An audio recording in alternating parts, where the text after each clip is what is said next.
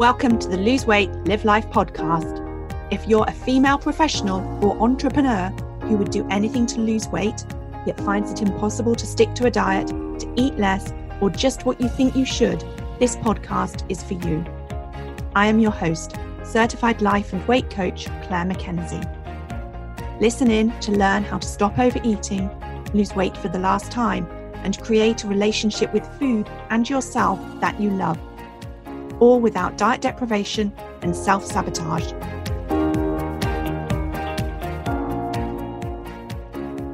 Hi, everyone. I want to wish you a very warm welcome to podcast episode number 32 when dinner is the highlight of your day.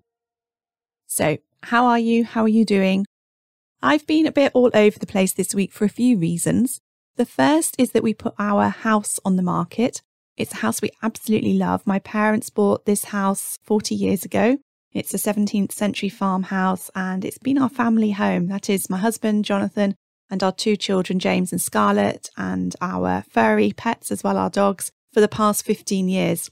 And we all love it, but it's very remote. There's no public transport. And given that my husband was told at the end of last year that he can't drive for medical reasons, we want to move. I want him to have his independence. And to be honest, now that the children are older, there are going to be lots of other benefits of moving into town. So, having spent the last few weeks getting everything organised to put it on the market, now that it's on the market, I realise the next steps are totally outside of my control. And that, along with the fact that we love it so much, has left me feeling a little bit out of sorts. And it's also a year ago, actually, this week, that my husband had his stroke. That was his second stroke. But this one was a bit scarier and more debilitating than the first. So that's been on my mind a bit too. And then I had one of those moments where if you don't laugh, you'll cry on Monday almost halfway out of the door to take my daughter to school, and my son informs me he doesn't feel well. So, being the COVID cautious person that I am, I took his temperature only to find that it was way, way higher than it should have been. So, literally had to sort of pull my daughter back as she was about to get in the car and say, We're not going anywhere. Long story short, it's not COVID, but a nasty case of tonsillitis. So she's now back in school, but he's still recuperating at home. An eventful week so far, uh, lots for me to think about. And I'll get on with the podcast episode now. So let me get on with it. What I want to talk to you about today is the idea that when dinner or food or any eating or drinking is the highlight of your day, then you're going to want to figure out what's going on for you. I used to feel as though dinner was the highlight of my day. Now, I probably didn't consciously know this at the time, but what I do remember is feeling that the day was hard, difficult, or miserable when I was trying to diet and didn't get my joy, pleasure, comfort fix from the food that I ate either at dinner or as a part of my after dinner snack routine.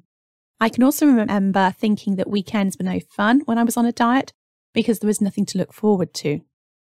And now I think that that's sad. And I also totally understand it. I can still relate to all those past thoughts and feelings because whilst I know what to do with them now, they are still close to the surface. I can still sense what it's like to think and feel like that. And what I mean by that is to have an emphasis on using food for pleasure, comfort, and joy. So, what was going on for me then was that, as I said, I was getting either pleasure or comfort or joy or some other positive emotion either directly from food or from associated eating or drinking. So maybe it was having drinks on a Friday night with my husband. It felt like relaxing, it felt like chilling out, it felt like moments of connection, but it was very much centered around eating and or drinking.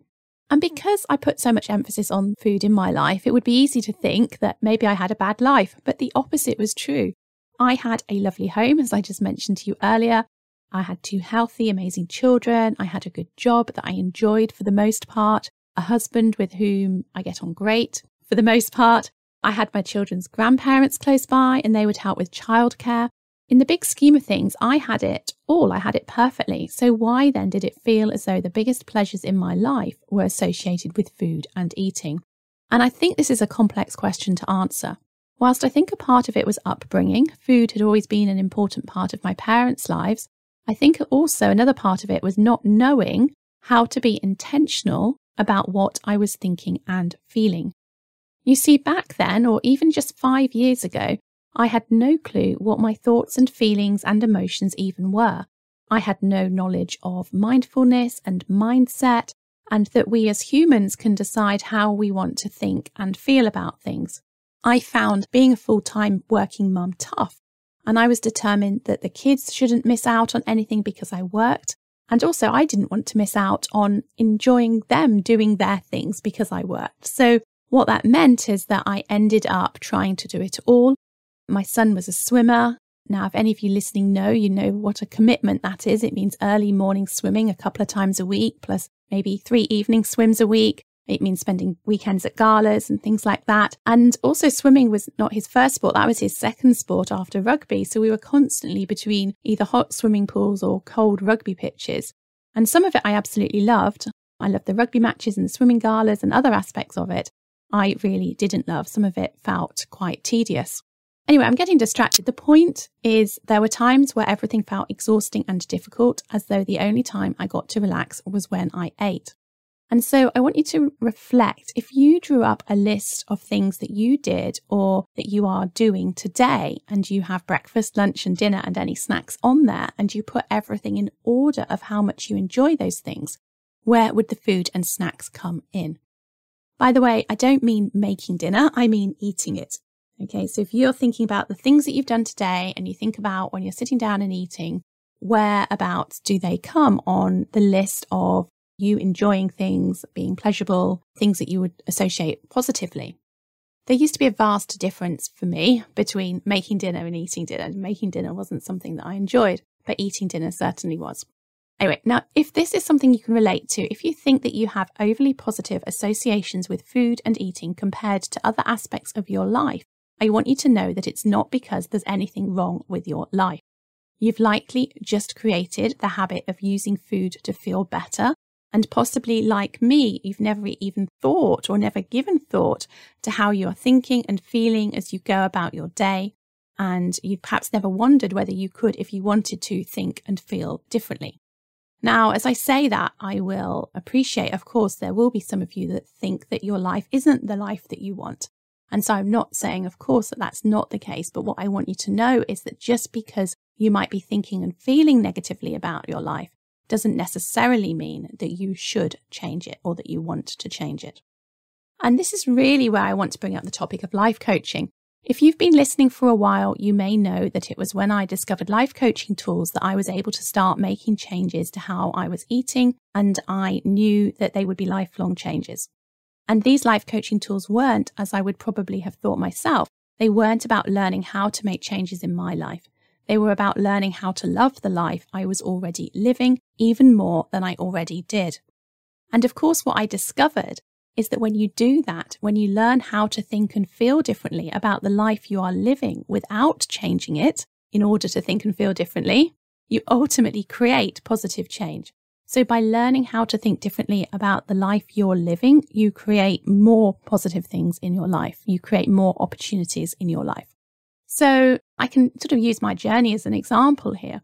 I guess it's the ultimate example. So, well, I found myself spending many hours in a car each week. So, this is sort of going back, I guess, maybe five years ago, four, four years ago, maybe.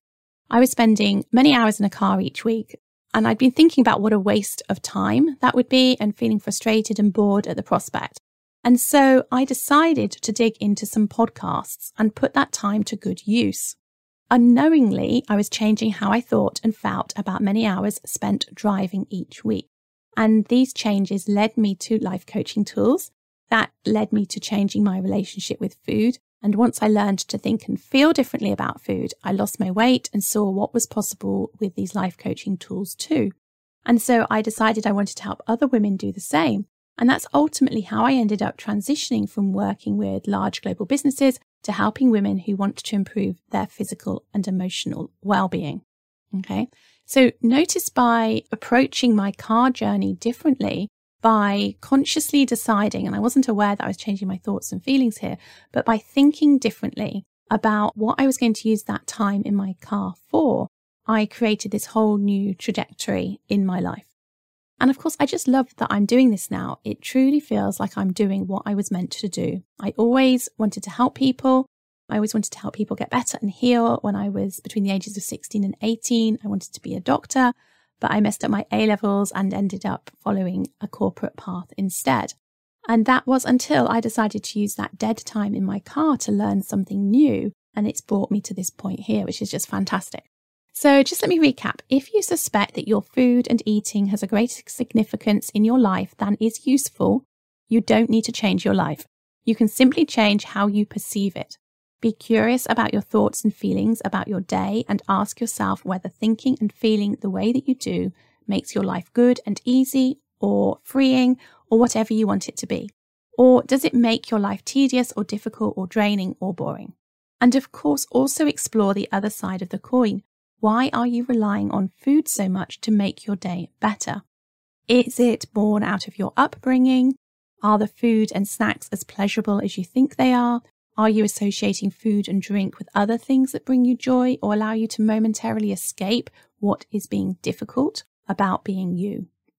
Often we incorporate food and drink into our relationships in certain ways that makes it difficult for us to separate the two. So reflect. Ask yourself, when did these habits and behaviors start? What can you remember? Be curious, explore them with compassion. I can certainly remember that pre children, commuting into London, I would normally convince my husband to grab a quick Indian meal with me on a Thursday evening. I would tell myself I was exhausted and didn't want to cook, and the idea of only having to face one day of work after an evening of heavy eating and having a drink I was never a big drinker, but I wouldn't feel 100% after a couple of glasses of wine. So the idea of getting through just Friday before the weekend was feasible, but drinking, eating like that earlier in the week wouldn't have been. So food that even then was my escape from feeling tired, worn out. Notice the pattern here. This is before children.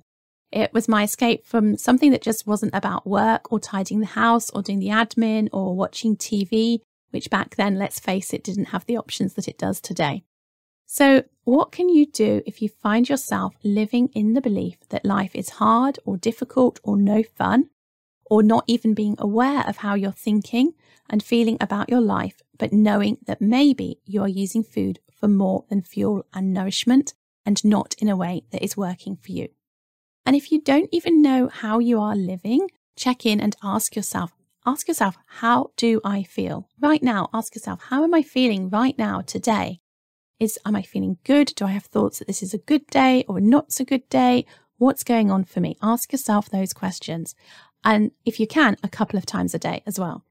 Notice if you feel good or bad, positive or negative, and then seek to expand your emotional vocabulary from there. Ask yourself, why am I feeling that way? What am I thinking? Why am I thinking that? And this isn't about figuring it all out in one go. Here are some tips, some ways to approach it, things that you can do that may help. So, number one, be curious about the importance of food and eating in your life. Observe yourself as you go throughout your day and notice how you are feeling. See how much emphasis you put on food and eating. How much do you anticipate enjoying dinner or snacks at certain times of the day? How would you feel if you didn't have these? I'm putting physical hunger aside, by the way, for this. So, assuming you're not physically hungry, how would you feel about not having your snacks that you normally have throughout your day or your evening meal? Be curious about that. Think about would you still want to eat and ask yourself why. Something else that you can do, number two, put pen to paper. When you can write down all the things I mentioned above, you can come back to them and reflect and explore further. Writing everything down enables you to get out of your own head and observe and question everything more objectively. Number three, give yourself grace, time, curiosity, and compassion. It's all too easy to start judging ourselves and feel frustrated when we start observing our patterns of thinking and feeling. When we start looking, we may see things that we didn't even know were there. We may be irritated by uncovering ways in which we've been making life more difficult for ourselves. I really encourage you to not do that. Let the judgment go. And lastly, make one change at a time. You don't need to reframe your thinking to help yourself feel better about your whole day. You can start with just one small part of it. Maybe you've noticed that you feel tense and irritated during your morning commute, whether it's other travellers, the transport system, or your own inability to get out of the door five minutes earlier, you can start with shifting your focus. Notice the weather and the changing seasons, or put on some uplifting music, or even listen to a podcast, whether for fun or enlightenment. Or you could just practice just being. You could focus on your breathing. Whatever you decide, notice how you feel differently and then repeat the practice. Stick with being curious about how you can use your morning commute as an opportunity to feel better until it happens naturally without you needing to manufacture it. Then think about what you want to explore next. Is there a work is there a weekly work meeting that always gets you het up? Maybe you can explore what's going on for you there. Okay, so that's what I have for you today. Thank you for listening. Have an amazing week and take care. If you enjoyed listening to this podcast and are ready to live a more intentional life, lose weight as a part of that journey, and create a relationship with food and yourself that you love, then I would be honoured to be your coach. There are two ways that you can work with me. You can join my monthly membership program, My One Life Academy, that gives you self paced learning, supported by twice weekly live calls, and a whole lot more. Or you can join the waiting list for my next six month Lose Weight, Live Life group coaching mastermind intensive. Go to www.thebestyou.coach forward slash coaching to find out all the details.